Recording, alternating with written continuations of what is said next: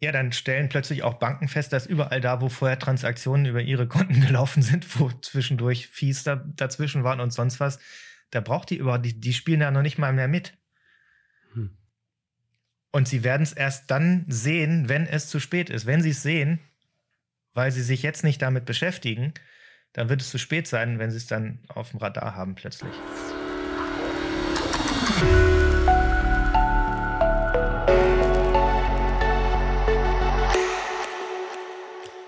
Herzlich willkommen zu einer neuen Folge des Bitcoin-Effekts. Heute wieder mit dem Daniel. Hallo Martin. Und eine besondere Freude zum jetzt schon seit einer Dreiviertelstunde andauernden Block 779584 begrüßen wir den Peter Rochel hier. Hello. Hallo zusammen. Ja, sehr schön, dich hier zu haben. Äh, vielleicht so ein bisschen Background-Story. Du bist ja die erste Person gewesen, mit der ich mich auf einem Bitcoin-Meetup unterhalten habe und äh, seit sehr früh auch im Business mein Mentor und inzwischen auch arbeiten wir an verschiedenen Stellen zusammen. Von daher freut mich das ganz besonders, dass du heute hier bist. Aber für die, die dich noch nicht kennen, magst du einfach mal so ein bisschen erzählen, wer bist du und was machst du? Ja, also mein Name Peter Rochel, hast du schon gesagt, äh, ganz richtig. Ich bin seit 2014 ähm, mit einer Beratungsgesellschaft, mit einem kleinen, mit einer kleinen Boutique-Beratung unterwegs. Da geht es um Management, Strategieberatung im Bereich Innovation und Transformation. Und äh, da haben wir uns spezialisiert auf ein sehr, sehr spitzes Thema, das sich darum geht, ähm, das sich darum dreht, Kundenfokus äh, genau aufs Korn zu nehmen, das genau zu analysieren und in ja, Innovation umzumünzen, sei es jetzt, um ein Geschäftsmodell zu entwickeln, ein Produkt zu entwickeln, Marketing zu optimieren oder, oder, oder.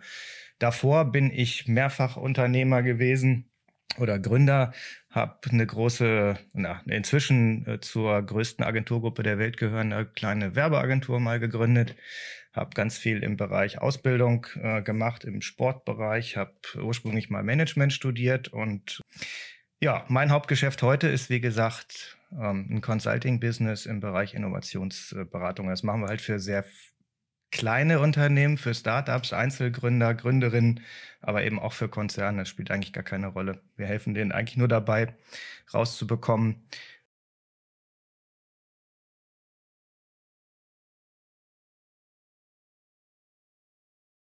Sehr cool. Bevor wir auf das Thema Bitcoin eingehen, weil ich glaube, das ist eine spannende Methodik, von der unsere Zuhörer auch viel mitnehmen können. Magst du mal so ein bisschen erklären, was genau macht ihr da eigentlich? Also wie funktioniert das im Kurzen, so kurz es geht, und, äh, und was bringt das als besondere Vorteile? Na, also da vielleicht ist es ganz gut, da ein bisschen Kontext dran zu packen. Ähm, es gibt ja diesen Spruch, Context creates value. Ähm, warum kommen Menschen zu mir oder zu uns, zu unserem Business? Und da gibt es unterschiedliche Einstiegsszenarien. Es gibt die eine Gruppe, die kommt, weil sie sich mit dem Thema Jobs to be done, so heißt das Ding, womit wir uns beschäftigen, worin wir gut sind, ähm, dazu was gelernt haben, in der Regel dann über die Harvard Business School oder über andere Spezialisten, Experten in dem Bereich und die wollen dann von uns lernen, wie geht das? Äh, das ist die eine Gruppe, die wollen das umsetzen. Das ist eine Art von qualitativen Research oder Marktforschung, äh, die damit dranhängt. Und andere wiederum kommen aber mit ganz konkreten Anliegen, die halt einfach äh, entweder eine Idee haben, sagen hier, äh, wir haben hier die Weltidee und jetzt ist es nur leider so, dass die Kunden zu doof sind, das zu verstehen. Die kaufen das einfach nicht, obwohl das so gut ist. Und könnt ihr uns dabei helfen? Oder es sind bestehende etablierte Unternehmen, die in irgendeiner Form anfangen, sich jetzt vermehrt mit Innovationen auseinanderzusetzen, um dann irgendwann festzustellen, meistens kurz bevor es dann mit einem neuen Produkt, einer neuen Idee in den Markt geht und feststellen, trotz aller guten Werkzeuge, die sie eingesetzt haben, dass das meiste von dem, was möglicherweise einen Erfolg dieses neuen Produkts oder dieses neuen Services ausmachen könnte, dass sie darüber eigentlich gar nichts wissen, was irgendwie mit Evidenz zu beschreiben wäre. Also keine echte Gewissheit, sondern ein Haufen Mutmaßungen und Annahmen da drin stecken und die meisten haben einfach auch, wenn man mal ganz ehrlich ist, keinen wirklichen Prozess, um Innovation erfolgreich in den Markt zu bringen. Das ist das eine. Und das nächste kommt dann danach direkt, ist nur weil ein Produkt erfolgreich ist und Kunden das gut finden, heißt das noch nicht, dass dein Geschäft deswegen auch automatisch äh, Geld verdient und ordentlich was hängen bleibt. Also das Thema Geschäftsmodell kommt dann immer noch mal hinten dran. Und das baut alles auf auf der Disruptionstheorie oder Theory of Disruption. Das ist sowohl wie die Jobs to be done Theorie eigentlich keine Theorie im wissenschaftlichen streng genommenen Sinne, weil das ein Begriff ist von dem, der das damals entwickelt und erfunden hat, dem Clay Christensen, einer der einflussreichsten Management-Vordenker der letzten, ja, mit Sicherheit 30, 40 Jahre das ist eher so wie so ein, wie so ein Gedankenexperiment zu sehen. Also das heißt, man überlegt sich eine Art von neuer Perspektive, wie so eine Linse oder eine Brille, durch die man auf die Welt guckt. Und dazu gehört eben einmal die, die Theorie von Disruption. Also was führt eigentlich dazu, dass ganze Märkte mehr oder weniger immer wieder regelmäßig verschwinden und durch neue andere ersetzt werden. Und ähm, das ist so das, was dahinter steckt. Und ja, was wir jetzt machen, ihr müsst mich unterbrechen, wenn ich zu lange und zu viel rede. Ne? Was, wir, wenn, was wir jetzt dann konkret machen, hängt so ein bisschen von diesem Einstiegsszenario. Es gibt, wie gesagt, zwei Einstiegsszenarien hauptsächlich. Meistens ist das mit einem konkreten mit einem konkreten Auftrag, wie ich es gerade schon gesagt habe. dann ist immer der erste Schritt, wir gucken uns als erstes erstmal an, okay, was ist überhaupt das Ziel des Auftrags nochmal, damit wir davon gemeinsames Verständnis haben? Also wollen wir hier ein Unternehmen bauen, wenn es jetzt um Startup geht, was sind da die ersten Schritte? Oder gibt es hier schon was und sollen wir da irgendwas besser machen oder was Neues erfinden? Damit alle das gleiche Verständnis von dem haben, was überhaupt als kurzfristiges Ziel das erste ist, was man erreichen will. Und dann fangen wir an, uns erstmal eine gemeinsame Sprache anzueignen. Das heißt, dass wir uns überhaupt erstmal darüber verständigen, wenn es jetzt um Kundenbedürfnisse geht und das im Fokus steht, weil die Kunden ja am Ende immer nur diejenigen sind oder immer diejenigen sind, die Geld in eine Organisation reinbringen. Alle anderen, inklusive Investoren und Gesellschafter, tragen das in aller Regel nur raus, äh, zumindest irgendwann. Dann müssen wir ja auch wissen, wie wir uns zum Thema Kundenbedürfnis überhaupt verständigen können oder wollen. Also, weil gesagt, ist vielleicht nicht verstanden und verstanden ist nicht äh, einverstanden und gesagt ist vielleicht auch nicht wirklich so gemeint und bei Kundenbedürfnis, das kann ja alles Mögliche sein. Und das heißt, das ist der erste Schritt. Und dazu haben wir so eine Art, man kann sich das vorstellen, wie so ein Periodensystem der Elemente entwickelt, wie Kundenbedürfnisse, woraus sie bestehen und vor allen Dingen auch, wie Menschen Entscheidungen treffen. Also was gehört alles da rein? Aus welchen Bausteinen besteht eigentlich so eine Entscheidung? Und wenn wir sicher sind, dass wir gemeinsam mit denjenigen, die jetzt an einem Projekt gemeinsam arbeiten wollen, ein gemeinsames Verständnis davon haben, was da eigentlich jetzt genau was ist, dann schauen wir uns an, mit wem, wer oder welche Personen besitzen denn das kritische Wissen, was wir noch nicht haben, aber möglicherweise dringend brauchen, äh, wenn es dann darum geht, irgendwas erfolgreich in einen Markt reinzubringen oder nicht. Oder zu verstehen, wieso Menschen jetzt äh, komischerweise immer das Produkt von Daniel kaufen, aber nicht das von mir. Und ja, das ist der erste Schritt. Dann also ne, der erste Schritt, gemeinsames Verständnis und identifizieren, wo liegt das Wissen, was wir nicht wissen, was wir aber brauchen werden, was kritisch ist, wozu wir keine Evidenz haben, was erfolgsrelevant ist. Und dann gehen wir damit in, in einen Research. In der Regel sind das äh, strukturierte Tiefeninterviews, die wir dann führen, mit genau den Menschen, die eben dieses Wissen in sich tragen, ähm, was wir brauchen und was die in aller Regel nicht gut von alleine benennen können. Ich weiß nicht, ob ihr vielleicht mal diesen Spruch gehört habt, der als Zitat Henry Ford zugeschrieben wird, der wohl meinte, wenn ich die Menschen gefragt hätte, was sie hätten haben wollen, hätten sie mir gesagt, schnellere Pferde. ähm, das zeigt so ein bisschen, das Dilemma, dass Menschen gar nicht in der Lage sind, ihre Wünsche äh, so zu formulieren, dass man, wenn man sie hinterher dann beim Wort nimmt und sagt, so hier, bitteschön, da ist das schnellere Pferd, dass sie dann auch wirklich ihr Portemonnaie öffnen und ihr Geld dafür hergeben, weil vielleicht ist es eigentlich was ganz anderes gewesen, was sie gemeint haben. Und das, das kriegen wir in diesem Research genau raus und erzeugen darüber dann einen Datenstamm der nämlich genau aus diesen Bausteinen, aus diesen Entscheidungsbausteinen besteht und strukturiert ist, insofern als dass diese Daten dann hinterher auch in gängige Werkzeuge passen, die in der, in, in der äh, Businesswelt zumindest einigermaßen verbreitet sind und bekannt sind zum Bauen von äh, Wertversprechen, Produkten oder eben auch ganzen Geschäftsmodellen oder sogar Geschäftsmodellstrategien. Und diese, diese Basisdaten, die wir aus diesem Research erzeugen, die passen halt da an den unterschiedlichsten Stellen immer wieder rein. Die sind mehr oder weniger dann universell nutzbar. Und jetzt hängt es dann, wenn die Daten da sind, davon ab, wie war der, der Originalauftrag. Ging es jetzt darum, ein Produkt zu bauen oder ein bestehendes Produkt besser zu vermarkten, zu verkaufen oder neue Zielgruppen zu erreichen? Ähm, dann selektieren wir nochmal gemeinsam mit den Kunden aus diesen Gesamtdaten genau die Daten raus, die jetzt für das, was da als kurzfristiges Ziel definiert wurde, gebraucht wird. Und dann haben wir im Prinzip eine sehr, sehr klare Anforderung an das, was gebaut werden muss, zumindest eine marktseitige Anforderung.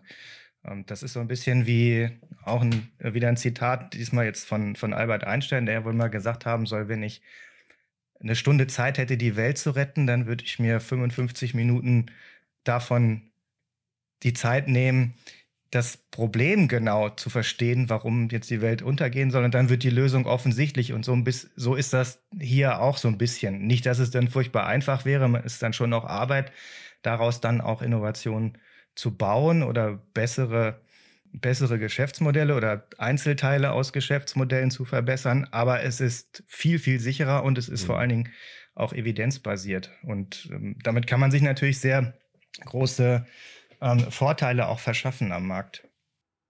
Jetzt gibt es ja diese, diese Interviews und da gehst du ja, oder da, da gibt es eine spezielle Fragetechnik, die mit sehr viel, umgangssprachlich würde, es man, würde man es wahrscheinlich sich dumm stellen nennen, arbeitet ähm, und sehr viel angenommenes Unwissen und was mit verschiedenen mit diesem zum einen der, der ganzen Theorie ihren namengebenden Jobs to be done arbeitet, mit verschiedenen Phasen, mit Ereignissen, Sog und Schmerzpunkt und so. Magst du mal so ein bisschen erläutern, wie strukturiert ihr die Daten, die aus diesen Interviews mit den Leuten rauskommen?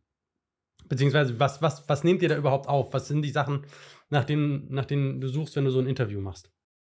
Hm. Also, du hast ja gerade schon mal wieder angesprochen, dieses Thema äh, Jobs to be done. Und was ist das eigentlich? Vielleicht ist das nochmal, wenn wir dann nochmal einen Schritt zurückgehen, das ist ja etwas, was tendenziell ein bisschen eher noch bekannt ist. Ich halte es für trotzdem nahezu komplett unbekannt in der breiten Bevölkerung, dieses, dieses Konstrukt.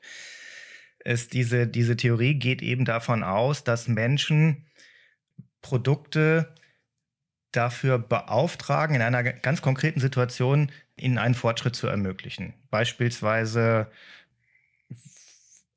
wenn jemand durch den, durch, den, durch den Wald geht und kommt an einen Fluss und muss da rüber oder will da drüber, dann ist die Frage, was, äh, was hilft ihm dabei? Und vielleicht hat er Gummistiefel, die könnte er damit beauftragen, ihm dabei zu helfen, trockenen Fußes über diesen Fluss zu kommen. Oder er hat eben keine Gummistiefel, dann könnte er sich vielleicht, dann könnte er Schuhe ausziehen und Hose hochkrempeln damit beauftragen. Oder vielleicht hat er sogar ein aufblasbares Schlauchboot oder, oder, oder, oder.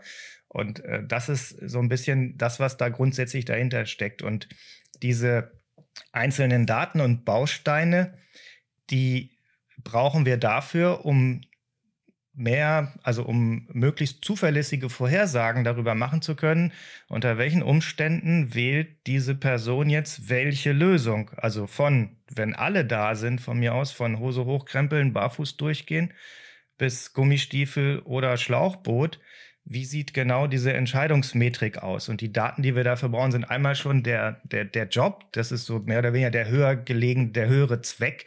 Eher so ein bisschen wie so ein, wo geht es im großen Ganzen drum? Da geht es wahrscheinlich auch gar nicht nur darum, durch den Fluss zu kommen, sondern vielleicht will er ja irgendwo hin und irgendwas erreichen. Das ist so ein bisschen abstrakter. Äh, und dann gibt es die Lösungen, die zur Verfügung stehen. Von nichts tun, von das, was weiß ich, den Fluss bis zur Quelle hochlaufen, oben um die Quelle rum und auf der anderen Seite wieder runter, bis zu Gummistiefeln und was da ist. Das sind die ganzen Lösungen. Und dann haben wir noch drei weitere Datengruppen, die wir brauchen, um jetzt diese, äh, die, diese, diese Entscheidung äh, vorhersagen zu können. Und das sind einmal, kann man sich vorstellen, wie so eine kausale Kette von Ereignissen, die alle passieren müssen, bevor jetzt eine Entscheidung äh, getroffen wird, also bevor irgendwas neu gemacht wird. Kann ja sein, dass dieser Mensch sein Leben lang immer mit Gummistiefeln unterwegs war und jetzt auch wieder, aber das wird dann das erste Mal, dass er irgendwas anders macht und nicht mit, mit den Gummistiefeln äh, da durchmarschiert, sondern jetzt eben plötzlich Hose hochkrempelt. Die Frage ist dann, warum macht er das? Wieso? Was hat dazu geführt? Und da, dafür gibt es so eine Kette von Ereignissen. Also es passiert irgendetwas und diesen Menschen fällt danach, nach diesem Ereignis, plötzlich auf, dass es ja noch andere Möglichkeiten gibt, durch diesen Fluss zu kommen ist ihm noch nie aufgefallen. Die gab es schon immer, aber hat noch nie drüber nachgedacht. Die Frage ist, warum? Was hat das verursacht? Was hat das, was hat kausal dazu geführt, dass es plötzlich, dass da was Neues ins Bewusstsein gerückt ist? So, und dann gibt es noch weitere Ereignisse, die dann einmal eine aktive Suche nach anderen Möglichkeiten auslöst. Also nur das zu wissen, dass es andere Möglichkeiten gibt, heißt nicht, dass jemand anfängt, plötzlich was anders zu machen. Es muss, müssen noch zwei Sachen passieren, mindestens. Einmal Ah, das spielt gar keine Rolle, wie schnell, wie lange das dauert. Der Abstand dazwischen spielt keine Rolle. Könnt ihr das ein bisschen vorstellen, wie so eine, wie so eine Reihe von Dominosteinen, die nacheinander umkippen müssen, wie in so einer Dominobahn. Und wenn einer von diesen Steinen nicht umkippt, dann gibt es noch kein verändertes Verhalten, also auch keine, äh, keine Beauftragung einer neuen Lösung, kein Kauf eines Produktes oder was auch immer. Und diese Ereignisse alleine reichen aber auch noch nicht aus. Also es fehlen noch zwei weitere Elemente oder Datenelemente, die uns noch fehlen. Das sind dann einmal, äh, wir nennen das Kräfte. Manche kennen das oder haben das vielleicht schon mal gehört als äh, Pains und Gains. Das sind eher, wenn man es in, in Business Model zwei Kategorien. Ne? Zum Beispiel, ja, im, im mhm. Value Proposition Canvas ist das drin. Ähm, da spricht man von, von Pains und Gains. Das sind Dinge, die finden Menschen angenehm oder eben unangenehm erstmal. Und die kann man noch weiter mhm. aussegmentieren. Also es ist, wir haben da noch ein feineres Raster. Aber so, und je nachdem, welche Kräfte wann wo wirken, geht das eben auch schneller, dass diese Ereignisse wirksam sind und man einen Schritt weiterkommt in diesem, man kann sich das vorstellen wie so ein Zyklus, in dem Menschen Fortschritt machen oder machen wollen. Also ne, diesen ähm, Fortschritt im Sinne von, wenn wir jetzt bei diesem Flussbeispiel bleiben, das war noch immer gut genug. Also die Gummistiefel waren immer äh, prima, habe ich nie Stress mit gehabt. Warum soll ich das verändern? Also Menschen verändern sich nicht von alleine. Erst wenn diese Ereigniskette in Gang gesetzt wird, gibt es eine Veränderung und dann ist hinten raus die entscheidende Frage, bleibt es dabei oder springen die Leute wieder zurück auf die alte Lösung? War das jetzt nur in, in ganz konkreten bestimmten Umständen so eine Einmalgeschichte oder mehrfach? Und dabei spielen diese Kräfte vor allen Dingen auch eine Rolle. Ne? Also kann ja sein, dass man aus der Not heraus in irgendeiner Situation das mal anders machen muss, aber das ist dann so blöd, das macht man dann nie wieder und dann geht es wieder zurück. Ist eigentlich kein, ist kein Fortschritt gewesen, war ein Rückschritt. Also äh, so. Und das definieren diese Kräfte. Und dann haben wir das dritte Element noch, was da noch fehlte, das habe ich gerade schon zweimal angesprochen, das sind tatsächlich die konkreten Umstände, unter denen gehandelt wird. Also das heißt, der Kontext, der eine Rolle spielt in dem Moment, wo eine, wo, ein, wo ein Job zu erledigen ist, wo dieser Fortschritt gemacht werden soll. Und ähm, das hat einen maßgeblichen Einfluss darauf, auch welche Lösungen überhaupt in Frage kommen können und welche eben nicht. Wenn ich keine, also wenn ich kein Schlauchboot mit habe, dann bleibt eben nur Hose hochkrempeln, beispielsweise. Oder wenn der Fluss zu tief ist, dann hilft Hose hochkrempeln nicht. Auch der Gummistiefel ist dann wahrscheinlich nicht mehr geeignet. Dann brauche ich tatsächlich ein Schlauchboot oder einen Neoprenanzug oder irgendwas, weil dass ich dann an einer anderen Stelle einen großen Rückschritt mache, nämlich womöglich eine, eine, eine Lungenentzündung riskiere oder vielleicht sogar den Tod durch Ertrinken oder irgendwelche anderen Verletzungen oder so, das ist dann so, und wenn wir das haben, dann klingt das erstmal toll, wenn man dann ja ganz viele Daten hat. Das macht es aber natürlich erstmal noch wieder ein bisschen komplizierter. Äh, aber das sind die Daten und die können dann auch sehr, sehr genau sagen oder geben sehr genaue Hinweise ähm, darauf oder dafür, wie beispielsweise A, die Anforderungen an ein Produkt sein müssen oder an eine Lösung, an einen Service, damit Menschen das in einer konkreten Situation, nämlich unter diesen Umständen, dieses limitierenden Kontext beispielsweise, wenn so ein Job zu erledigen ist, für sie eine Verbesserung darstellt. Und zeigt dir dann auch ziemlich genau, was ist vielleicht eine Verschlechterung aus Sicht der Kunden oder derjenigen, die vielleicht mal Kunden werden könnten. Und genauso zeigt, zeigen, äh, liefern die Daten auch Informationen darüber, wenn es jetzt geht, okay, Produkt ist super, Fortschritt für Kunden oder aus Kundenperspektive ist gesichert, ist toll Aber es weiß keiner, kein Mensch weiß, dass es das gibt. Und wie kommen wir jetzt an diese Menschen dran? Wie, können, wie schaffen wir es jetzt, Menschen, die diesen Job zu erledigen haben, aufmerksam zu machen auf unsere Lösung, die ja hinten raus auch besser ist für die, weil wir ja schon wissen, welche Menschen welchen Fortschritt machen wollen und können das natürlich dann auch nutzen fürs, für, für das Marketing. Äh, und das Spannende ist, wenn man das dann. Warte mal, Peter, hier habe ich eine kurze Zwischenfrage. Und zwar, wenn, wenn du sagst, äh, wir wissen ja, was, was eigentlich den Job besser erledigt, ist das dann meistens eine Annahme von dem Unternehmen, die dann verifiziert wird in euren Workshops? Oder ist es, ist es dann auch so, dass, dieses Unternehmen meistens richtig liegt? Oder stellt ihr fest, so, okay, der, der Kunde sucht überhaupt gar nicht so ein Produkt? ja, also das passiert äh, ganz oft. Was, was das der häufigste Fall ist bei sowas jetzt, ist, dass die Annahmen der, also von den Annahmen äh, ein, mhm. aus einer Anbietersicht heraus mhm. sind manche Sachen richtig, ganz viele liegen knapp daneben und ein paar hochrelevante haben sie überhaupt gar nicht auf dem Zettel gehabt. Und dann das ist es hinterher, so? ja, es mhm. ist also Anbietersicht äh, versus Nachfragersicht, das sind meistens stellen die, stellen die Anbieter fest, oh, das, äh, die benutzen das ja ganz anders, als wir das gedacht haben. Und dann ist es häufig mit ein, manchmal ist es mit ein paar wenigen Umstellungen so, also ein Beispiel, da kann ich ja gerne drüber berichten, weil das haben wir auch schon öffentlich gemacht. Und ähm, da, ach, da fällt mir gerade ein, da muss ich nochmal drauf anfragen, da gibt es irgendwie nochmal gerade eine, eine Anfrage dazu gab es da, aber am Beispiel Yogamatten, das war jetzt ein, ein Start-up, relativ junges Unternehmen, die haben nachhaltige Yogamatten produziert oder produ mhm. produzieren sie immer noch. Und die sind angetreten und haben gedacht, sie bauen die beste, nachhaltigste Yogamatte. So, und äh, beste im Sinne von, sie funktioniert super gut und nachhaltig im Sinne von so nachhaltig, also die meisten anderen Yogamatten, die man als nachhaltig kaufen konnte, die haben halt nicht gut funktioniert, waren irgendwie rutschig oder sind schnell mhm. kaputt gegangen, nicht robust genug, haben komisch gerochen oder, oder, oder.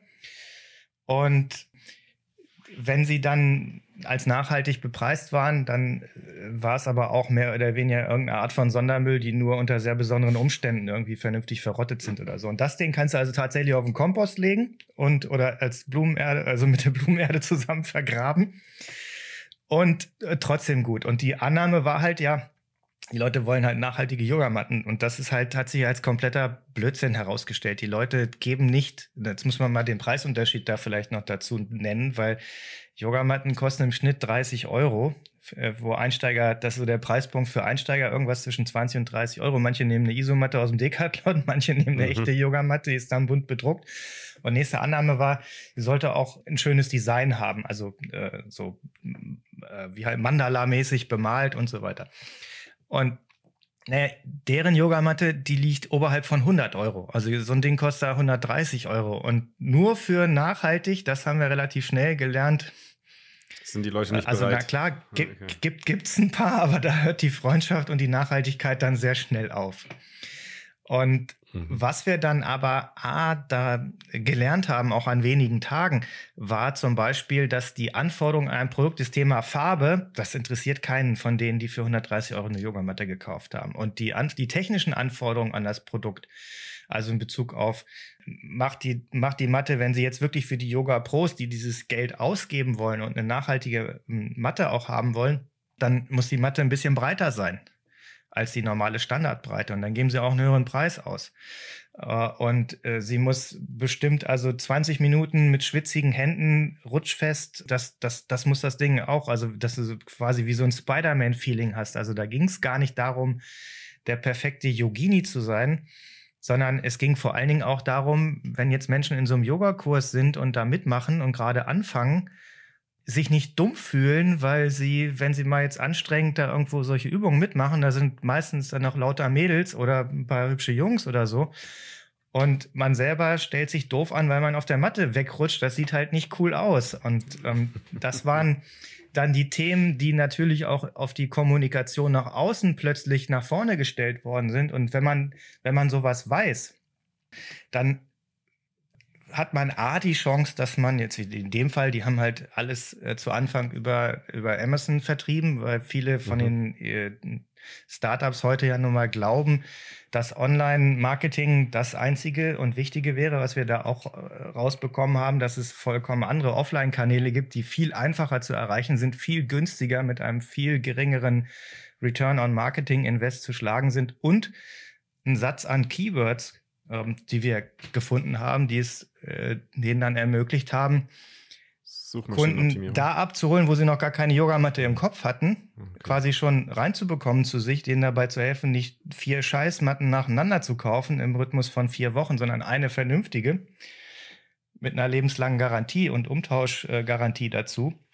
Und das Thema war durch, was dazu geführt hat, dass sie ihre Vermarktungskosten, glaube ich, halbiert haben. Also das heißt, die Konversionsrate ging hoch bei den, bei den bestehenden Kampagnen da hat sich die Konversion verdoppelt und die Kosten für die Keywords, auf die sie gesetzt haben, haben sich halbiert in der gleichen Zeit. Also weil sie einfach ein anderes, Key sie mussten nicht mehr in diesem Yogamatten-Contest mit anderen Bietern mitbieten auf die gleichen, auf die gleichen Werbebotschaften, sondern hatten ihre eigenen in der Sprache der Kunden. Aber das wie habt ihr das jetzt alles das rausgefunden, Peter? Habt ihr, habt, ihr, habt ihr dann Interviews mit potenziellen äh, Kunden gemacht? Genau, die haben, haben die gesagt, genau, so, hey, das sind so unsere Zielgruppe, die wollen wir angehen? Oder hier, wir haben Kunden, die ja. vielleicht abgebrochen haben? Oder spricht da mal mit denen? Oder wie, wie habt ihr das, wie seid ihr das angegangen? Genau, das ist ja äh, so einer der ersten Schritte, dass wir dann gucken, wenn wir diese gemeinsame Sprache haben, als erstes gucken, okay, wen betrifft das denn eigentlich? Was glaubt ihr eigentlich, was, was löst ihr hier für ein Problem mit eurer Yogamatte? Jetzt bei dem Yogamattenbeispiel, ne? Mhm. Was was kann die besser? Warum sollten Menschen jetzt eure kaufen? Und dann haben wir das als Hypothese erstmal dahingestellt. Also, äh, was glaubt ihr eigentlich, was für ein Problem löst das? Und ähm, dann ist, und dann kommt man darüber drauf, welche, mit welchen anderen Möglichkeiten, außer jetzt mit einer Yogamatte von euch, lässt sich denn dieses Problem womöglich noch lösen oder dieser Job auch erledigen? Also wir gehen gar nicht dann so sehr zu Anfang auf die Jobs, sondern erstmal auf, was für ein Problem löst das. Und mhm. da war halt das Thema erstmal so Nachhaltigkeit und Co. Okay, das haben wir als Hypothese erstmal geparkt und eigene Grundannahme. Und haben wir gesagt, wenn wir jetzt rauskriegen wollen, wieso sich Menschen für euch entscheiden oder eben für einen der, eine der anderen Lösungen, dann müssen wir mit beiden sprechen. Möglichst Menschen, die das gerade eben erst gemacht haben, die sich vor kurzem entschieden haben. Also das heißt Menschen, die jetzt vor kurzem erstmalig bei euch eine Yogamatte gekauft haben und welche, die das nicht machen oder den Kauf abbrechen oder sonst irgendwie. Als, da ist die Erinnerung noch frisch, mit denen können wir uns dann unterhalten und können das können denen mal zuhören und gucken, wie ist das jetzt eigentlich ganz genau abgelaufen? Also wie kam es dazu? Sind die jetzt da einfach morgens aufgewacht und haben gedacht, heute kaufe ich mir eine Mantra-Fand-Yogamatte? Und oder was ist da alles so passiert? Wie sieht dieses, wie, wie sieht das bei denen im Kopf aus der Perspektive der Betroffenen aus? Und wir untersuchen dann sehr genau diesen, diesen Moment, dieses, bei uns heißt das dann den, den Big Hire oder die erste Beauftragung einer neuen Lösung und gucken uns das genau an. Und darüber kommen wir dann teilweise auf nochmal auf andere, auf andere Kundensegmente. Jetzt ist das in so einem Konsumerbereich einfacher in aller Regel, weil da die Menschen selber die Entscheidung treffen können, wollen und dürfen. Im Business-to-Business-Kontext ist das häufig anders. Da hast du einmal Anwenderinnen und Anwender, die mit einer Lösung arbeiten müssen. Dann hast du Influencer, die Kaufentscheidungen beeinflussen, weil sie vielleicht äh, mhm. weil sie halt im, im, im, äh, im Einkauf irgendwie arbeiten oder im Controlling oder es gibt äh, Menschen, die da sich noch davon bedroht fühlen, wenn neue Lösungen ins Spiel kommen, die das dann sabotieren und dann hast du auch noch mal die Endverbraucher hinten dran, also so aber im Endeffekt, du kommst nicht um Gespräche herum. Du musst dich mit den Leuten unterhalten nee. und musst wahrscheinlich auch sehr gezielt die, die Fragen ja. stellen, um halt nicht ja. an der Methode sozusagen vorbeizusteuern. Und wahrscheinlich, also, ich kann mir das gut vorstellen, wenn ich jetzt, ich, ich, ich denke halt früher ja. so an, an, an die Startups-Zeit, wo ich sehr viel auf Startup-Events unterwegs war. Und das Business Model Canvas war ein so ein Thema, was sehr groß war. Aber das andere Thema, da ging es auch einfach darum, hey, wenn ihr jetzt ein Startup gründen wollt, geht erstmal auf die Straße, sprecht mit den Leuten, findet heraus, was die eigentlich wollen. Ne? Wollen die euer Produkt mhm. überhaupt? Aber wenn ich das mache, halt komplett unstrukturiert, ja. dann lege ich denen wahrscheinlich irgendwas vor die Füße, was dazu führt, dass sie mir eine Antwort geben, die ich hören will. Und ich vermute mhm. mal, eure Strategie geht ja. wahrscheinlich mehr in die Richtung, dass man halt den Leuten nicht irgendwas vor die Füße legt, dass sie eine Antwort geben, ja. die man gerne hören möchte, sondern viel, viel tiefer graben kann, oder?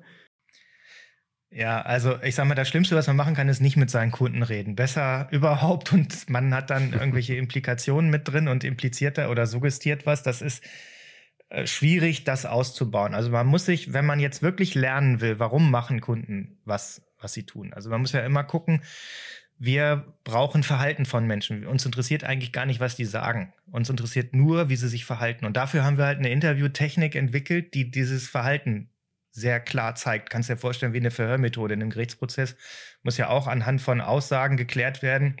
Ist das jetzt wahrscheinlich, dass die Person A XYZ äh, gemacht hat und das dann zu dem und dem führte oder nicht? Und da kommt auch ein Großteil der Interviewtechnik und Methodik natürlich her, nur dass wir es etwas freundlicher ausgestalten, dass die Menschen sich auch gut aufgehoben fühlen. Es geht ja nicht darum, jemand eines Verbrechens zu überführen.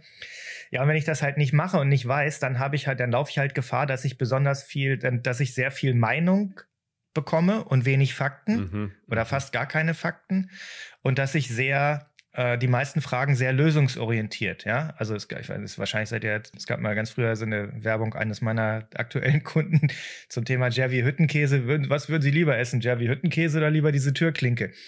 So, und dann, ja, pf, mit richtig viel Ketchup lieber die Türklinke. war dann die lustige Antwort dazu. Und ähm, das ist natürlich sehr unterhaltsam, aber man setzt die Menschen damit auf eine Spur und ist das dann eher so ein affirmatives mhm.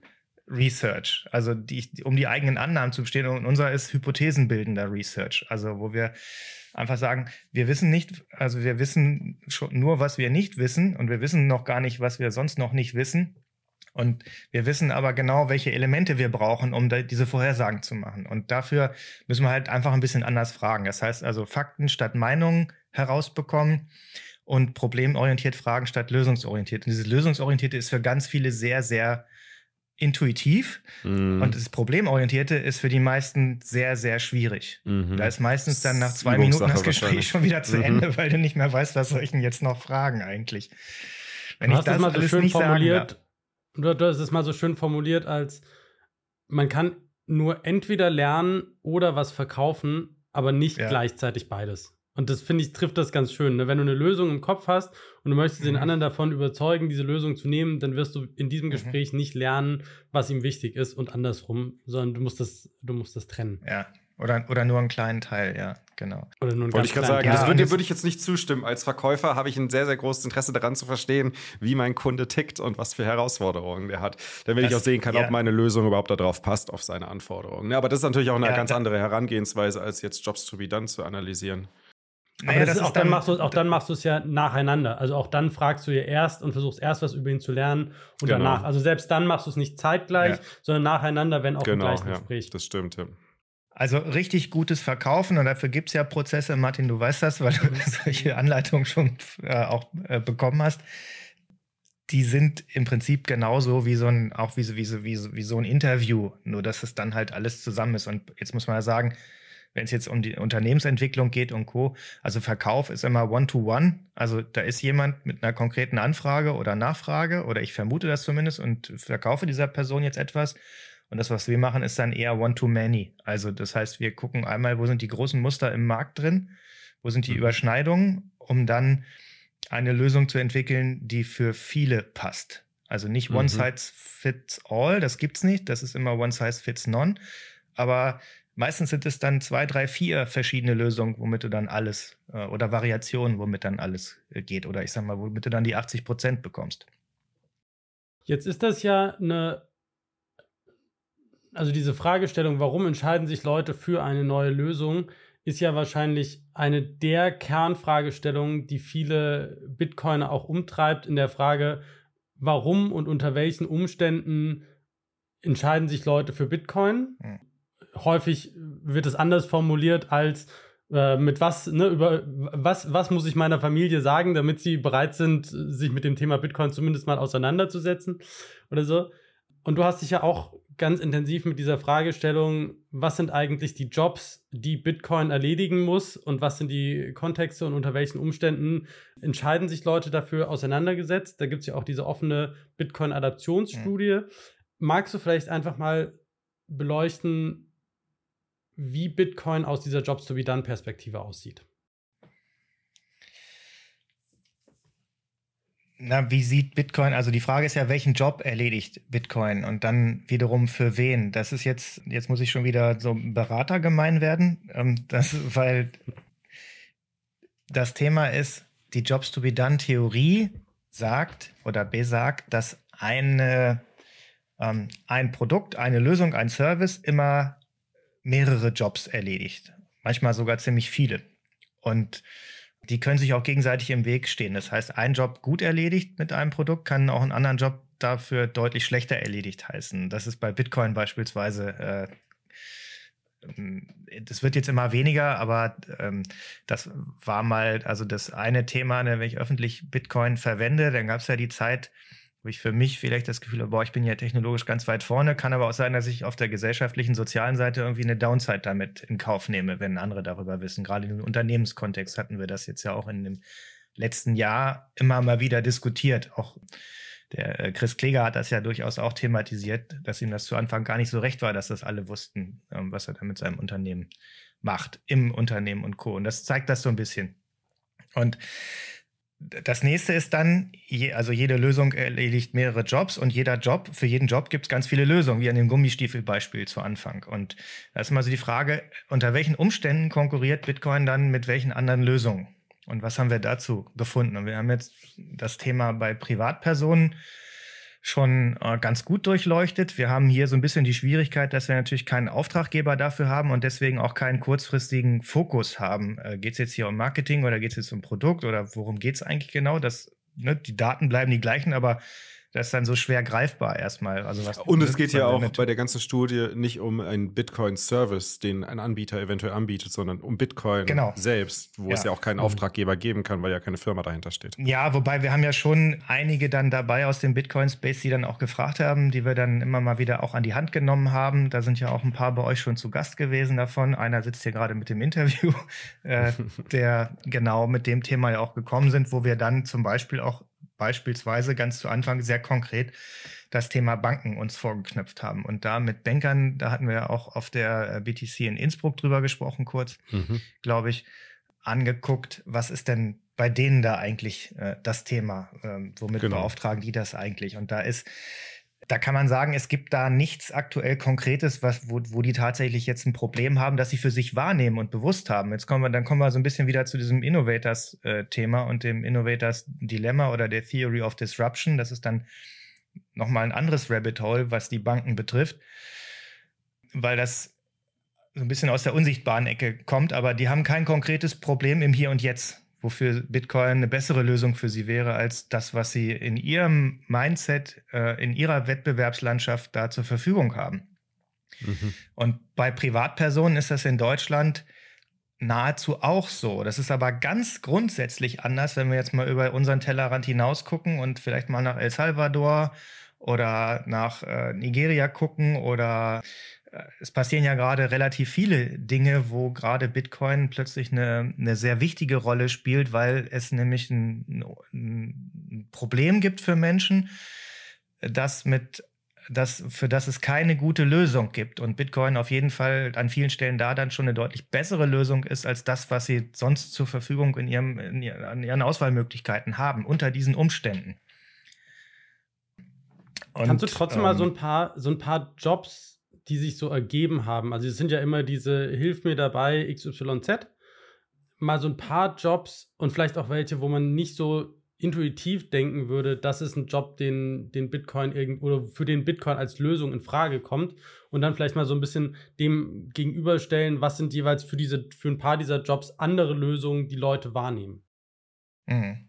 Jetzt muss ich überlegen, weil es schon lange her ist, ich habe das hier gerade nicht vorliegen, aber was mir also das eine Thema, was ja viel diskutiert war, äh, oder was ja bei Bitcoinern viel diskutiert wurde, weil es ist ja auch schon ein bisschen abgeschwächt, ist, ähm, das hatten wir zu Anfang der Studie, wo wir 2019 auch noch ähm, ohne Bitcoin geguckt haben, wo sind die Wettbewerber da, was machen die Menschen in Bezug auf diese äh, diese, diese ganze Kryptowelt, nenne ich es jetzt mal. Also was führt eigentlich dazu? Wie, also wie, wie kommt es zu einer Erstbeauftragung von Bitcoin? Und dann war ja bei vielen, auch von denen, die jetzt quasi schon fast zur Einrichtung dieser Bitcoin-Community gehören oder zum, zum Mobiliar, äh, diese, diese Trading- und Shitcoiner-Geschichte mhm. vorneweg. Also was ist das eigentlich? Und da, hm, das ist im Prinzip ein Unterhaltungsjob. Also das gibt es genauso im Aktientrading, im Aktiengeschäft wie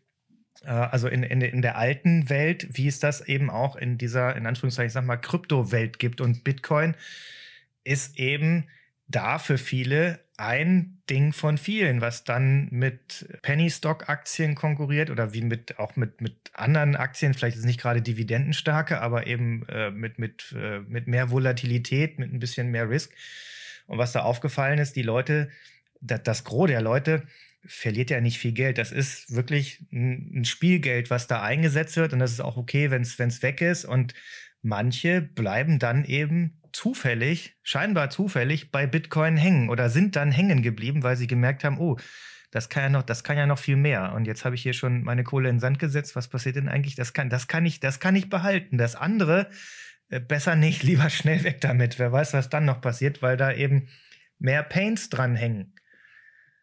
Also mehr von diesen Kräften auf der, mhm. auf der Downside und das hat dann einigen dabei geholfen, bei Bitcoin zu bleiben. Es gibt wieder welche, die sagen, es interessiert mich nicht. Ich habe kein, ich habe, das, das kann mir jetzt kein Problem lösen. Also sparen brauche ich nicht, habe ich schon, habe genug, fühle mich sicher. Da sind so Kriterien wie, also so ein Job hilft mir dabei,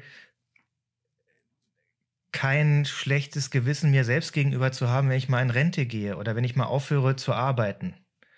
Also das ganze Thema Altersvorsorge und Absicherung, das ist einfach, da muss man sich auch nichts vormachen, bei vielen hier in unserem, in unserem Kulturkreis einfach ziemlich gut erledigt. Das ist auch in Nordamerika grundsätzlich anders, wo es keine gesetzlichen Krankenversicherungspflichten oder Sozialversicherungssysteme so gibt wie bei uns. Auch wenn wir hier immer noch ziemlich viel jammern, ist das doch ein vergleichsweise hohes Niveau. Ich bin ja doch überrascht, dass, dass, die meisten, dass die meisten Interviewpartner gesagt haben, dass sie mit dem Rentensystem oder dass sie dem Rentensystem vertrauen. Also ich vertraue dem jetzt nicht. Nein, die haben nicht gesagt, dass sie dem Rentensystem vertrauen, aber äh, ah, sie haben Pain noch nicht so stark haben. Okay. Sie, sie, haben einen Plan. Also sie haben okay. Ah, okay. keine, mhm. Also sie, sie, sie haben eine Lösung für was passiert dann danach. Okay, verstehe. Das fand, ich finde das so spannend, was du das gerade, wie du das gerade gesagt hast, mit dem Unterhaltungsjob zum Beispiel. Das war auch einer, der mich mhm. fasziniert, der unter, sowohl dieser ähm, hilft mir dabei, mich unterhalten zu fühlen und deshalb beschäftige ich mich mit Bitcoin, quasi als Entertainment, ja. wo du ja dann plötzlich also dadurch kommen ja Alternativlösungen auf, die du sonst gar nicht auf dem, auf dem Schirm gehabt hättest, weil dann ist die Alternative zu Bitcoin ist nicht irgendwie Ethereum und die Alternative ist vielleicht äh, Penny Stock Trading. ja, aber genau. Aber. Netflix ist genauso eine Alternative, sich mit Bitcoin Natürlich, zu beschäftigen. Klar. Ja, natürlich. Ja. Und das erklärt auch, ne, wenn wir jetzt den limitierenden Kontext als Element mit reinbringen und jetzt mal die Uhr zurückdrehen auf Anfang, auf März 2020 wo wir am 18. März plötzlich hier den deutschlandweiten Lockdown verordnet bekommen haben, waren einfach sehr viele Menschen mit viel mehr Tagesfreizeit. Mhm. Dem war langweilig. Gestattet und gesegnet. und dieser Unterhaltungsjob wurde wichtiger und das ja. erklärt zumindest, äh, das immer im Rückspiegel ist das immer einfach, Sachen zu erklären. Viel schwieriger ist das, wenn es die Zukunft betrifft. Aber ähm, das erklärt natürlich sehr gut, also es passt dann auch wieder gut in unsere Theorie rein. Also die Theorie scheint zu stimmen, sie passt auch auf die Beispiele aus der Vergangenheit, dass es dann nicht überraschend zu einem äh, zu, zu einer Einstiegswelle kommt. Und natürlich, wenn viele anfangen, sich zu unterhalten, auch mit äh, Krypto, bevor sie dann das Thema Bitcoin verstehen, vielleicht, ähm, bleiben natürlich, wenn da mehr einsteigen, bleiben auch mehr Bitcoiner hinten raus übrig. Und da gab es ja noch mehr so Sachen, ne? Wir hatten ja jetzt zum Beispiel auch kürzlich ein Jobs to be done Interview, wo dieses Thema Hilf mir dabei, mich frei zu fühlen, für, mhm. für jemanden plötzlich aufkam, weil er halt ja. unter den Corona-Maßnahmen sich plötzlich unfrei gefühlt hat und das Gefühl hatte, okay, ich, ich lebe nicht, ich fühle mich im Staat nicht mehr sicher, das Bedürfnis ja. entwickelt hat, das Land zu verlassen und dann angefangen hat, sich mit Bitcoin zu beschäftigen und dann das Ganze auch ins Unternehmen reingeschwappt ist. Ja. So, also es ist ganz, es ist ganz ungewöhnlich, auf was für Sachen man da manchmal kommt. Naja, und da ist halt, das ist halt auch ein Punkt mit diesem Thema Freiheit, hilft mir dabei, mich frei zu fühlen. Wäre vielleicht ein guter Titel für, für so einen Job. Also wir sind ja jetzt damit auch noch nicht fertig an der, an der Stelle, aber ich sehe jetzt schon, das habe ich über die, äh, also über die gesamte Studie, das ist mir von Anfang an früh aufgefallen, äh, dass es um also Komponenten von diesem Unabhängigkeits-, von diesem Freiheitsthema hat. Und da konkurriert Bitcoin eindeutig. Auch das haben wir jetzt dank des äh, Ukraine-Krieges ja auch flächendeckend gelernt.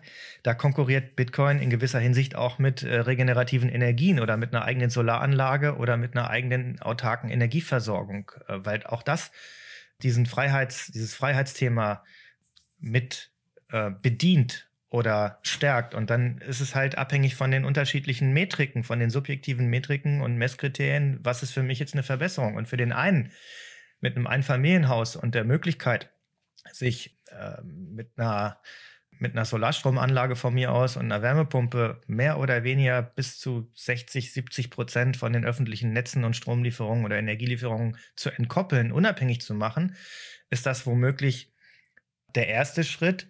Und für andere, die diese Möglichkeit da nicht haben, ist dann vielleicht Bitcoin äh, genau das Thema. Wer kein Einfamilienhaus hat und kein eigenes Dach macht, braucht sich über eine Solaranlage keine Gedanken zu machen. Was soll der damit?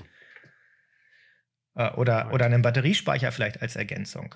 Und auch ähm, im, im Bereich, ja, wie beweglich bin ich mich, äh, bin ich jetzt, ne? Also das Thema, was du angesprochen hast, Martin, das hatte ja auch mit dieser Mobilitätskomponente was zu tun. Also ich habe jetzt die Möglichkeit, mein Gesamtvermögen mehr oder weniger im Kopf, wenn ich mir denn da mit so einer Loki-Route oder was, das äh, auch noch den Seed Phrase gemerkt habe, äh, an jeden, an je, das an jeden beliebigen Ort der Welt zu beamen und habe nichts, äh, nicht auch das noch verloren, wenn ich jetzt hier weg muss. Hm. Und es ist auch, glaube ich, ein spannender Punkt, weil man natürlich also zum Beispiel reden wir ja bei, ne, wenn, wenn man mit Händlern redet, dann reden wir ganz häufig über so Dinge wie, naja, aber du sparst dann entsprechend die Gebühren, die die Bank nimmt ein. Und ich glaube, das ist ganz spannend, das an solchen Stellen dann zu verstehen, was eigentlich das eigentliche Bedürfnis ist. Also zum. Beispiel hatten wir jetzt auch ein paar Leute, die gesagt haben, also denen, denen sind die Gebühren sind das gar nicht so wichtig, aber die wollen die Möglichkeit haben, den Banken eins reinzudrücken, weil sie die Banken nicht mögen. Und das ist, das, ne, die, die, wollen, die wollen den, ja, ja, ne, hilf, hilf mir dabei, den Banken ans reinzudrücken. Ich weiß nicht, ob wir das so genau als Job sehen werden, aber ich glaube, das ist tatsächlich so ein Ding, also was auch mal aus ja. diesem Freiheitsgedanken kommt, ne? Denen ist es nicht wichtig, dass die irgendwie zwei Prozent weniger Zahlungs, Zahlungsnebenkosten haben, aber zwei Prozent der Bank wegnehmen. Yes! Das ist was, und, und das ist ganz spannend, ja. weil das natürlich auch in der ganzen, wie wir darüber sprechen, was wichtig ist, auch wer die ersten Leute sind, die das, ne, die das annehmen natürlich ganz andere Erkenntnisse liefert. Und das finde ich ist halt einfach mega, mega spannend. Und es ist jedes Mal, also wir haben jetzt auch schon einige Interviews zusammen gemacht und jedes Mal, wenn wir so ein Interview machen, denke ich danach so, das hätte ich nicht, nicht erwartet. okay. Ja, cool. Ja. Wie, wie, hat jetzt eigentlich Bitcoin bei dir im Unternehmen Einzug gehalten, Peter? Und, und welchen Einfluss hatte Bitcoin auf dein Unternehmen? Also Einfluss genommen hat das auf mich. Also ich habe ja gesagt, das ist mein Hauptgeschäft. Ich habe noch, ähm, ich habe von 2006, äh, so bin ich damals auch zu Jobs to be done gekommen. Kurz davor habe ich mal äh, in, in, in Spanien noch ein Solarunternehmen gegründet. Also da ging es um Solarthermie und Einbindung von regenerativer Energie in die Haustechnik maximal. Also schon dieses Unabhängigkeitsthema. Nice. Und ich ja, mein, Teil meines Berufs heute, also das jetzt mal erstmal beiseite gestellt, so als, als Background. Und ich bin heute noch in, einem, in so einem Green Tech-Unternehmen ähm, im Aufsichtsrat oder ich bin sogar Aufsichtsratsvorsitzender im Moment in, in diesem Unternehmen, wo es darum geht, und es geht um Sektorenkopplung, das heißt elektrische Energie, Wärme und Mobilitäts- oder Antriebsenergie zusammenzubringen und das möglichst intelligent miteinander zu kombinieren und für Industrie wie Privathaushalte möglichst nutzbar zu machen, weil es A, einen enormen Kostenvorteil hat, was wenige Menschen wissen. Also es ist wirklich mit Abstand das günstigste, seine eigene Energie zu produzieren und zu verbrauchen und zu verfahren. Und äh, es bietet natürlich diese Unabhängigkeit mit dazu. So, und da, und das nächste ist ja mein, mein, mein Consulting-Business, mein, mein Beratungsjob da geht es ja schon viel darum, auch Disruption zu verstehen, Technologien zu verstehen, beziehungsweise auch zu gucken, welchen, welchen Effekt hat das? Passt ja gut zu eurem Podcast-Namen. Mhm. Welchen Effekt hat das auf, auf Unternehmen? Ist das disruptiv oder kann das weg? Also, und, Der Name äh, ist nicht zufällig ausgewählt, ne? oh, wer hätte ja, ein Schelm, wer Böses denkt. Genau.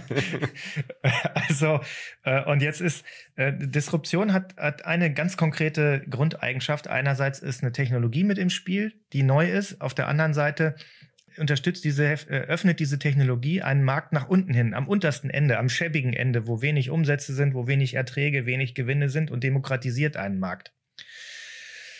Und das wiederum ist disruptiv für die, die etabliert sind und Premium-Produkte für noch dickere Menschen in noch dickeren Autos mit noch dickeren Portemonnaies bauen und sich denken, ja, pff, lass die mal da unten machen, komm, gut, dass das weg ist, dann machen wir jetzt noch mal ein Premium mehr obendrauf und äh, gehen noch höher. Während unten am untersten Marktende sich die, die Freaks und die Nerds mit ihrem gebastelten Kram hocharbeiten und immer das immer weiterentwickeln. Es gibt keine, keine Branche dieser Welt, die davon nicht schon betroffen gewesen wäre, also von alle Industrien, die wir haben.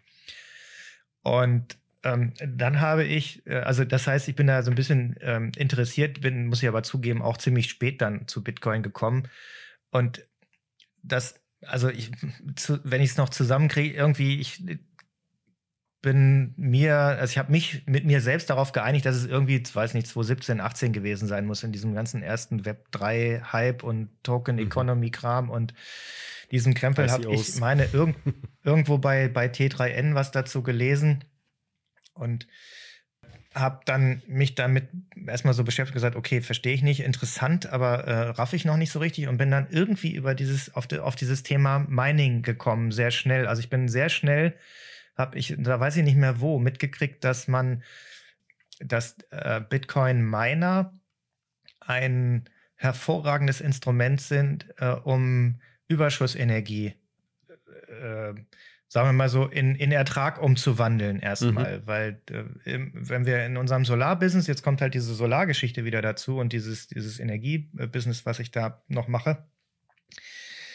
ist es halt so, dass das schon äh, problematisch ist. Du kannst ja Batterien nicht so, also du kannst im Prinzip so eine, so eine Solaranlage dir vorstellen, wenn du sie auf so eine Achse einordnest, auf dem einen Ende der Skala hast du maximale Autarkie und auf dem anderen Ende hast du maximale äh, Effizienz, also maximal höchste Ausbeute an äh, geernteter Energie, die du nutzen kannst. Und äh, wenn du jetzt maximale Autarkie willst, zum Beispiel ein Familienhaus, ja, da müsst du, damit du auch im Winter in der Eifel Tag und Nacht Strom hast, so viel wie du ihm brauchst, musst dem musst du die Solaranlage riesig groß bauen und riesige Batteriespeicher irgendwo vergraben oder anschließen. Das ist ein sehr großes Invest, aber hilft dir dann auch mal zwei, drei Tage durchzuhalten im, im tiefsten Winter. Und auf dem anderen Ende der Skala, äh, so dafür kannst du aber diese Energie gar nicht ver verbrauchen. Also wenn die Speicher voll sind, die, die müssen ja, äh, also die Solaranlage muss ja noch viel größer sein, damit die dann innerhalb von ein paar Stunden die auch alle voll kriegen. Der Rest der Energie ist einfach nicht, nicht zu verwerten. Der ist dann da, passt aber nicht mehr in die Batteriespeicher rein und liegt da rum. Und am anderen Ende der Skala baust du das Ding so klein, dass du 100% der erzeugten Energie verwenden kannst, ist das Ding am Ende so klein, dass du sie eigentlich für nichts wirklich Sinnvolles gebrauchen kannst.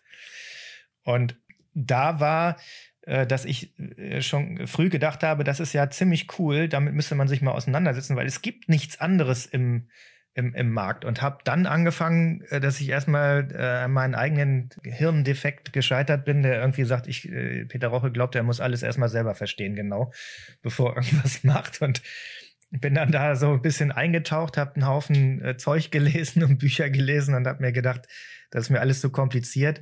Habe dann kurz den Abzweig genommen in diese Web 3.0 Welt, wo ich gedacht habe, es muss doch sich noch irgendwas anderes Sinnvolles damit anstellen lassen, als das einfach nur als Geld zu benutzen und damit Handel zu treiben.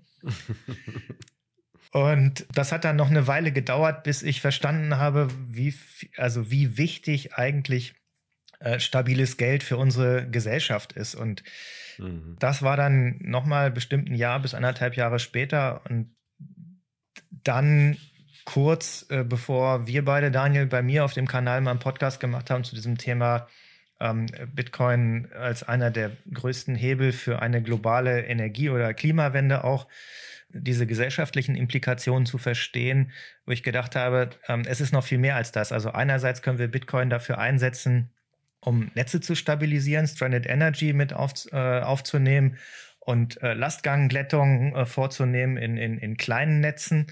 Und auf der anderen Seite haben wir ein, ein, äh, ein, ein stabiles Geld, was nach meiner Erkenntnis heute, oder das ist eine Hypothese, die kann ich noch nicht belegen, ist Wert oder Währungs- oder Geldstabilität einer der maßgeblichen Einflussfaktoren, das nehme ich an zumindest, die die Zeitpräferenz von Menschen steuert. Und Zeitpräferenz beziehungsweise eine, eine, eine hohe Zeitpräferenz sehe ich als mit Hauptverursacher für unseren Überkonsum und damit auch für die ganzen Nebenwirkungen äh, und Auswirkungen auf Klima, Ressourcenverbrauch und Co. Also es wird langsam echt eng auf diesem Planeten und es mit dem Ressourcenverbrauch, den wir aktuell pro Kopf haben, ähm, kommen wir nicht mehr allzu weit. Das heißt, das muss sich äh, sowieso, das, also wenn sich das nicht, das muss sich, ein Scheiß muss sich verändern, aber wenn sich das halt nicht verändert, dann wird es halt extrem ungemütlich hier. Also brauchen wir irgendwie Mittel und Wege, das, das in den Griff zu bekommen. dieser Überkonsum, den sehe ich halt schon auch sehr stark marketinggetrieben aus den 60ern heraus entwickelt, der Nachkriegsökonomie und dem, was die Nazis uns über Menschen äh, beeinflussen und Werbung ähm, beigebracht haben. Das haben wir ja ganz gut verstanden umzusetzen, um Leuten irgendeinen Scheiß zu verkaufen, den sie nach kurzer Zeit feststellen, wahrscheinlich gar nicht gebraucht haben. Ob das diese ganze Bekleidungs-Fast-Fashion-Industrie ist, als eins der, der krönenden Beispiele oder, oder, oder. Ähm, das lässt sich, also da können wir Energie sparen, wie wir wollen. Wenn wir nicht unser Verhalten verändern, dann äh, wird das nicht, dann hilft das nicht. Äh, und da sehe ich halt, dass auch da Bitcoin äh, für mich zumindest das einzige mir bekannte Instrument ist, wo ich eine Chance sehe, dass es die Zeitpräferenz von Menschen verändert. Dass das nicht von heute auf morgen geht, sehe ich schon, sehe ich schon auch so. Und da habe ich dann für mich gedacht, okay, das ähm, passt gut rein. Es passt gut in mein Unternehmen insofern, als dass ich das für ähm, das nachhaltigste aller Gelder überhaupt halte, die ich kenne zumindest. Mhm. Und es ist eine, eine, eine Technologie, es ist eine disruptive Technologie, die vielleicht etwas langsamer und weniger spektakulär daherkommt, als es vielleicht künstliche Intelligenz und ChatGPT, um jetzt mal so ein neues Beispiel zu bemühen, was auch nicht so heiß gegessen wird, wie es gekocht ist, aber es ist sehr, sehr richtungsweisend und maßgebend. Und dann passt es für mich perfekt in, in das, was wir für unsere Kunden machen, nämlich sie resilient zu machen und ihnen frühzeitig einen Vorsprung zu verschaffen, indem, sie, indem wir ihnen nämlich dabei helfen, solche Dinge mit im, im Blick zu halten und für sich überhaupt erstmal bewertbar zu machen. Weil das Gemeine an dieser Bitcoin-Adoption ist ja, dass sie aus Sicht der etablierten Marktteilnehmer unter der Oberfläche stattfindet. Also es sieht nach nichts aus. Es sieht uninteressant, es sieht schäbig aus, es sieht shady aus für manche immer noch. Mhm. Und sie kriegen es erst dann mit, wenn es zu spät ist. Wenn sie nämlich eigentlich schon nichts mehr machen können.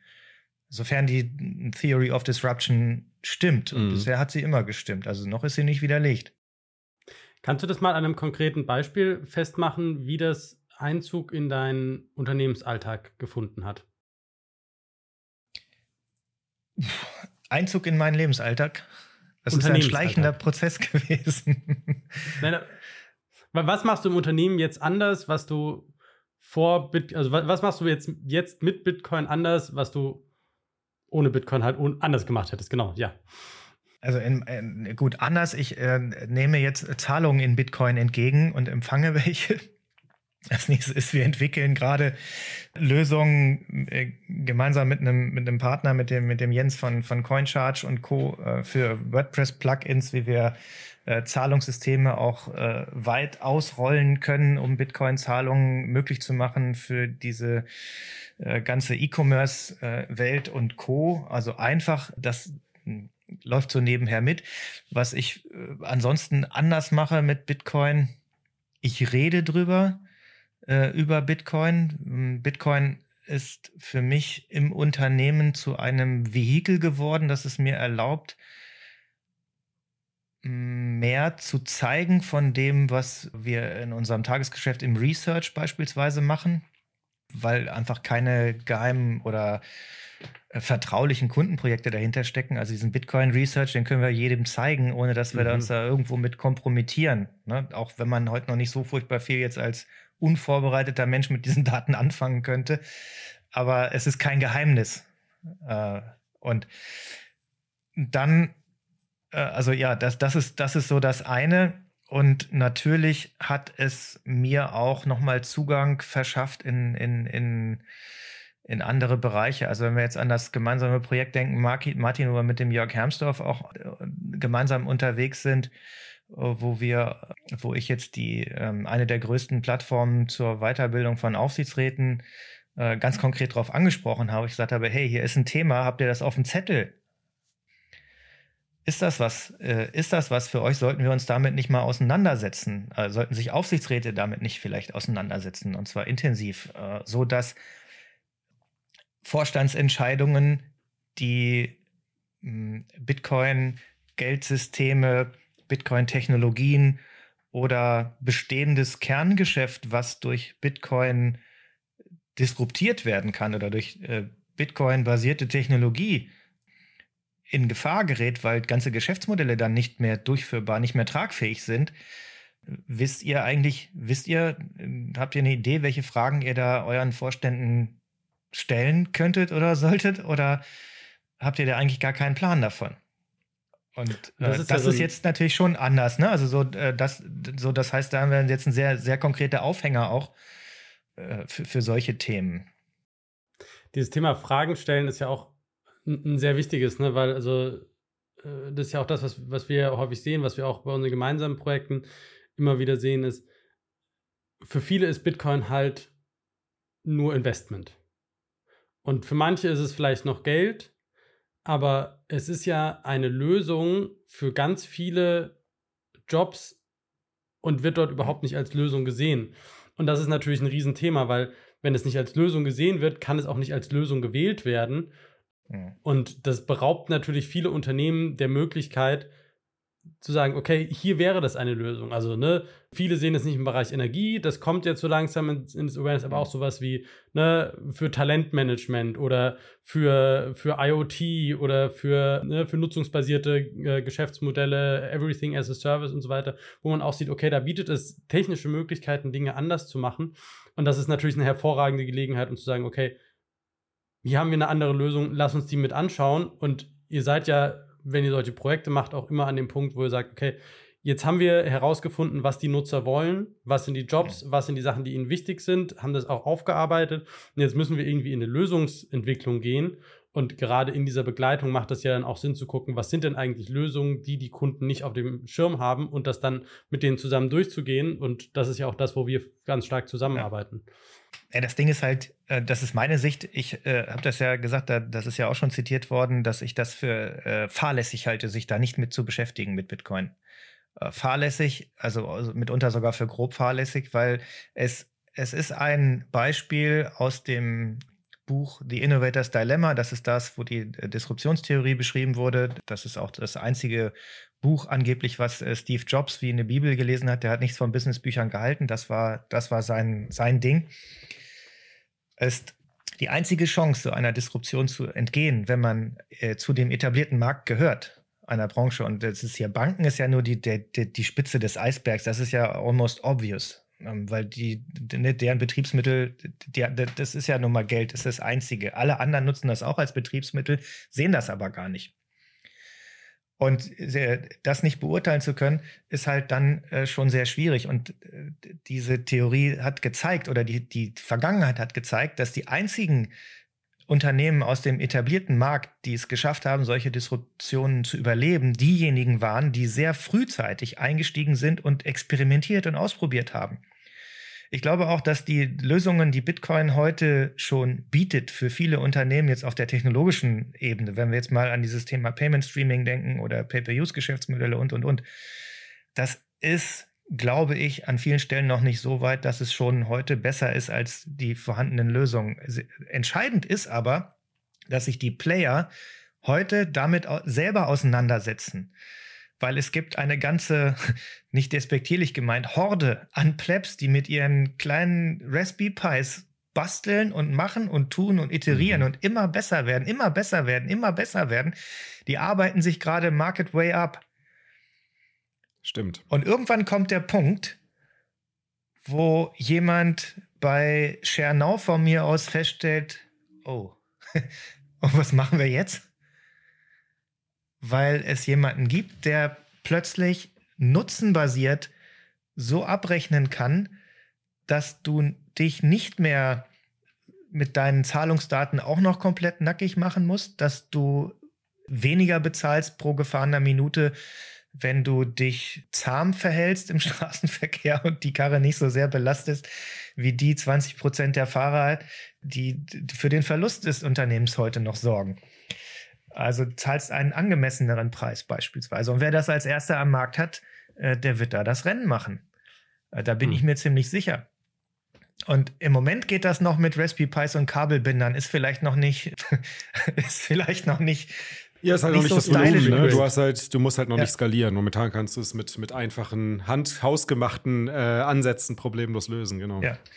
Und das Aber selbst die werden ja besser, ne? Also ja, selbst wenn du jetzt ja, Wenn du dir so. die Heizungen aus, anschaust oder so, die auf Bitcoin-Minern gebaut sind, am Anfang war das ja. so, wo du gedacht hast, so, das sieht cool aus, aber auch als würde es demnächst in Flammen aufgehen. Und jetzt, wenn du dir das anschaust, denkst du so, also es sieht noch nicht so aus, als würde es eine CE-Zertifizierung kriegen, ja. aber zumindest ist es mal sauber ne, abgekabelt und das sind ne, gerade Verläufe und so weiter und drei, vier Iterationsstufen weiter und das ist eine Standardheizung. So, und jetzt gehen wir, gehen wir nochmal zurück auf die Banken. Die kriegen das noch nicht mal mit. Weil, hm. wenn wir uns jetzt mal ein paar Jahre in die Zukunft versetzen und wir nehmen jetzt mal an, okay, das funktioniert jetzt und jetzt können wir diese ganze, dieses Payment Streaming läuft jetzt in, in, in der Breite. Also für investitionsintensive Industriegüter beispielsweise, für alles das, wo ich äh, Consumer-Business sehe, sehe ich noch viel größer an als jetzt dieses bisschen Industrie, was da ist, wo es noch andere Implikationen gibt, die das noch nicht ganz geklärt ist. Das ist aus Kundensicht tatsächlich auch wirklich ein Fortschritt oder ist es das vielleicht nicht? Oder wenn ja, unter welchen Umständen? Ja, dann stellen plötzlich auch Banken fest, dass überall da, wo vorher Transaktionen über ihre Konten gelaufen sind, wo zwischendurch Fees da, dazwischen waren und sonst was, da braucht die überhaupt, die, die spielen da noch nicht mal mehr mit. Hm. Und sie werden es erst dann sehen, wenn es zu spät ist. Wenn sie es sehen, weil sie sich jetzt nicht damit beschäftigen, dann wird es zu spät sein, wenn sie es dann auf dem Radar haben plötzlich. Wir haben ja auch jetzt seit kurzem ein gemeinsames Format bei dir im Podcast, äh, entstanden aus einem Format, was du ursprünglich hattest, dieses Business Model mhm. Hacking, mhm. was das ja ganz schön zeigt, wie das in den einzelnen Industrien wirkt. Magst du ein bisschen was dazu erzählen? Naja, in dem Format schauen wir uns äh, bisher, äh, ursprünglich habe ich das mal etabliert, schon, ist schon viele Jahre her, aber ich gedacht habe, Menschen in Unternehmen ist es ein Vorteil, wenn, wenn, wenn wir lernen, in Geschäftsmodellen zu denken. Dafür brauchen wir auch wieder eine gemeinsame Sprache und müssen erstmal wissen, was ist denn überhaupt ein Geschäftsmodell. Dafür gibt es aber Werkzeuge. Wir arbeiten da mit dem vorhin schon angesprochenen Business Model Canvas, was ich tatsächlich für das mit Abstand beste Werkzeug in diesem Bereich überhaupt halte.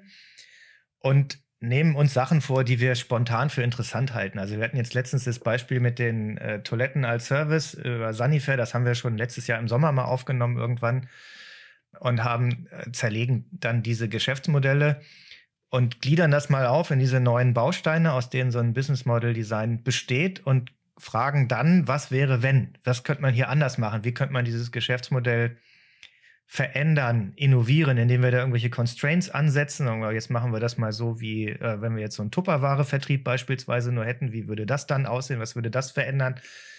Oder wenn wir hier eine neue Technologie ins Spiel bringen, oder, oder, oder. Und jetzt haben wir mit Martin äh, das mal angefangen. Das hatten wir an dem Beispiel mit der Immobilienplattform, die internationalen Immobilienhandel möglich macht, also grenzüberschreitenden Immobilienhandel, also so wie ImmoScout24, aber eben weltweit. Was wäre da? Oder jetzt mit dem Beispiel, was wäre da? Welche Implikation hätte Bitcoin? Was passiert, wenn wir sie in diesem Building Block von einem Business Model Design, wenn wir da Bitcoin-Technologie nutzen, wie wäre das?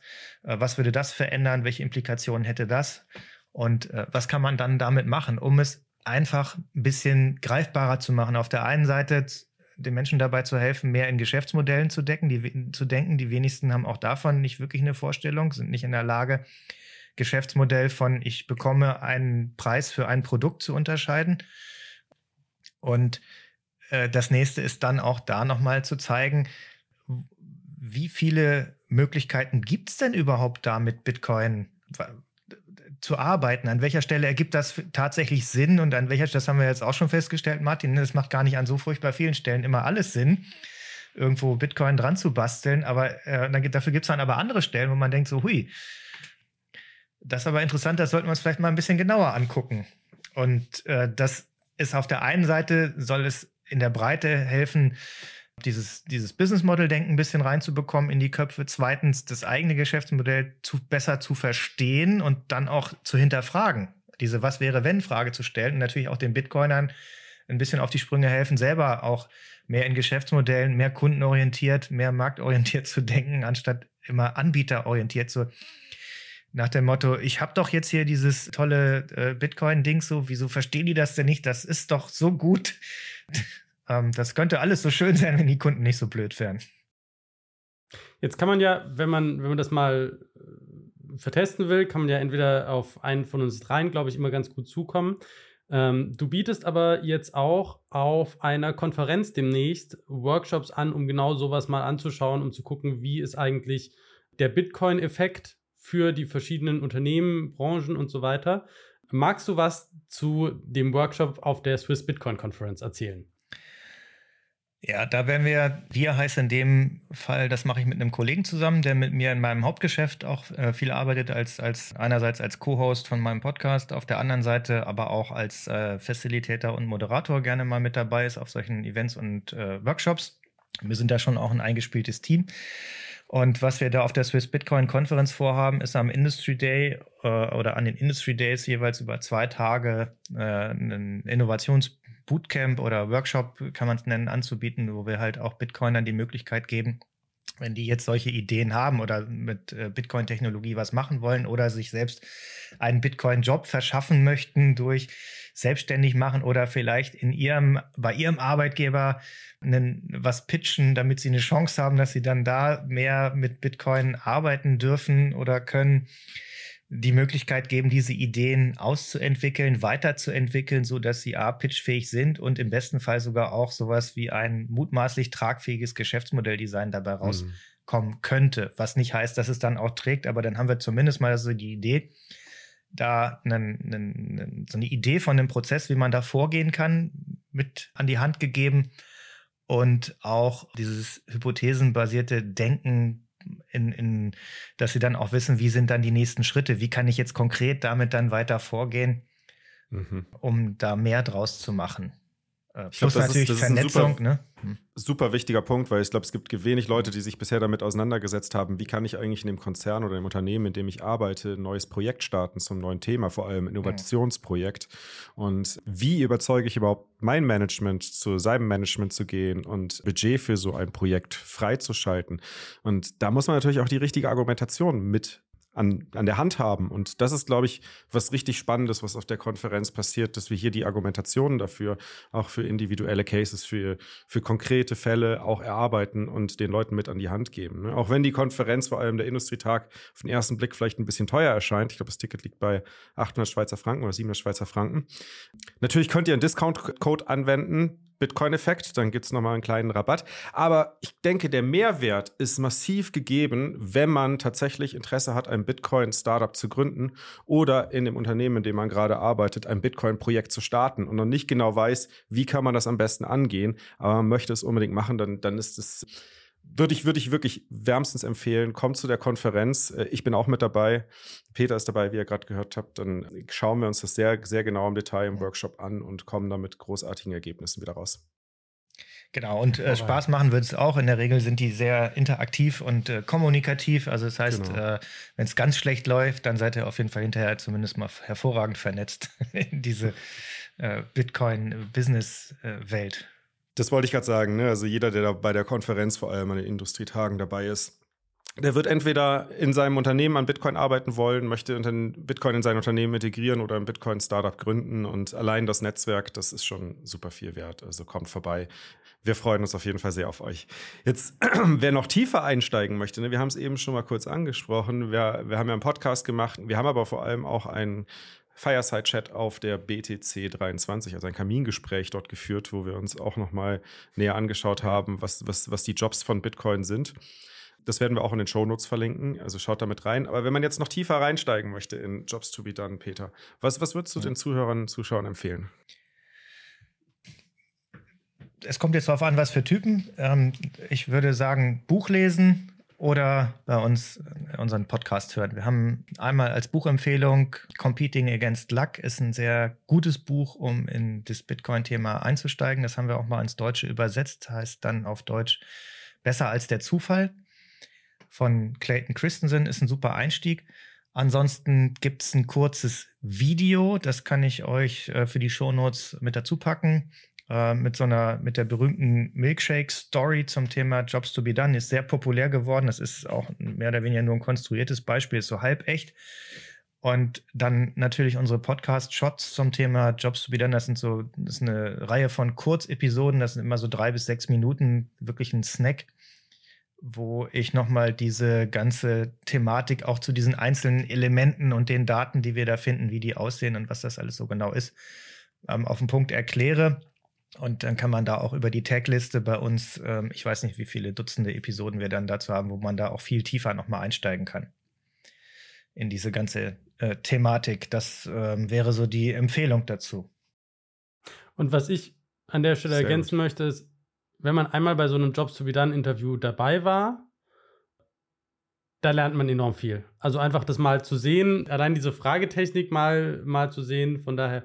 Und äh, deshalb, ne, vielleicht macht das ja Sinn und wir machen irgendwie ein Projekt zusammen, da lernt man also krass viel. Ich das, ich fand das immer sehr beeindruckend, weil ich so dachte, so, du hast, du hast so eine Art, die Leute zu fragen, so nach dem Motto, ja, aber du bist doch nicht irgendwie eines Morgens aufgewacht und dann plötzlich hattest du die Erleuchtung und so. Und du denkst, die, diese Frage, also es ist erstaunlich, was du aus den Leuten rauskriegst, was die dir erzählen. Also, ne, es ist einfach, es ist faszinierend und mega interessant. Von daher, ich glaube, dieses einfach mal ein gemeinsames Projekt dazu zu machen, ist das Allerkrasseste. Ja, das lohnt sich immer, weil äh, ob jetzt äh, in der Regel haben wir ja dann für, für solche Projekte sind das meistens so acht bis zwölf Interviews in aller Regel. Dann hat man alles, was man braucht. Manchmal ganz kurz ist auch interessant, erstmal nur eins zu machen oder zwei, drei. Das ist immer davon abhängig, wie gut sind die Interviewgäste, die man da rekrutieren konnte und rekrutiert hat. Trifft das schon.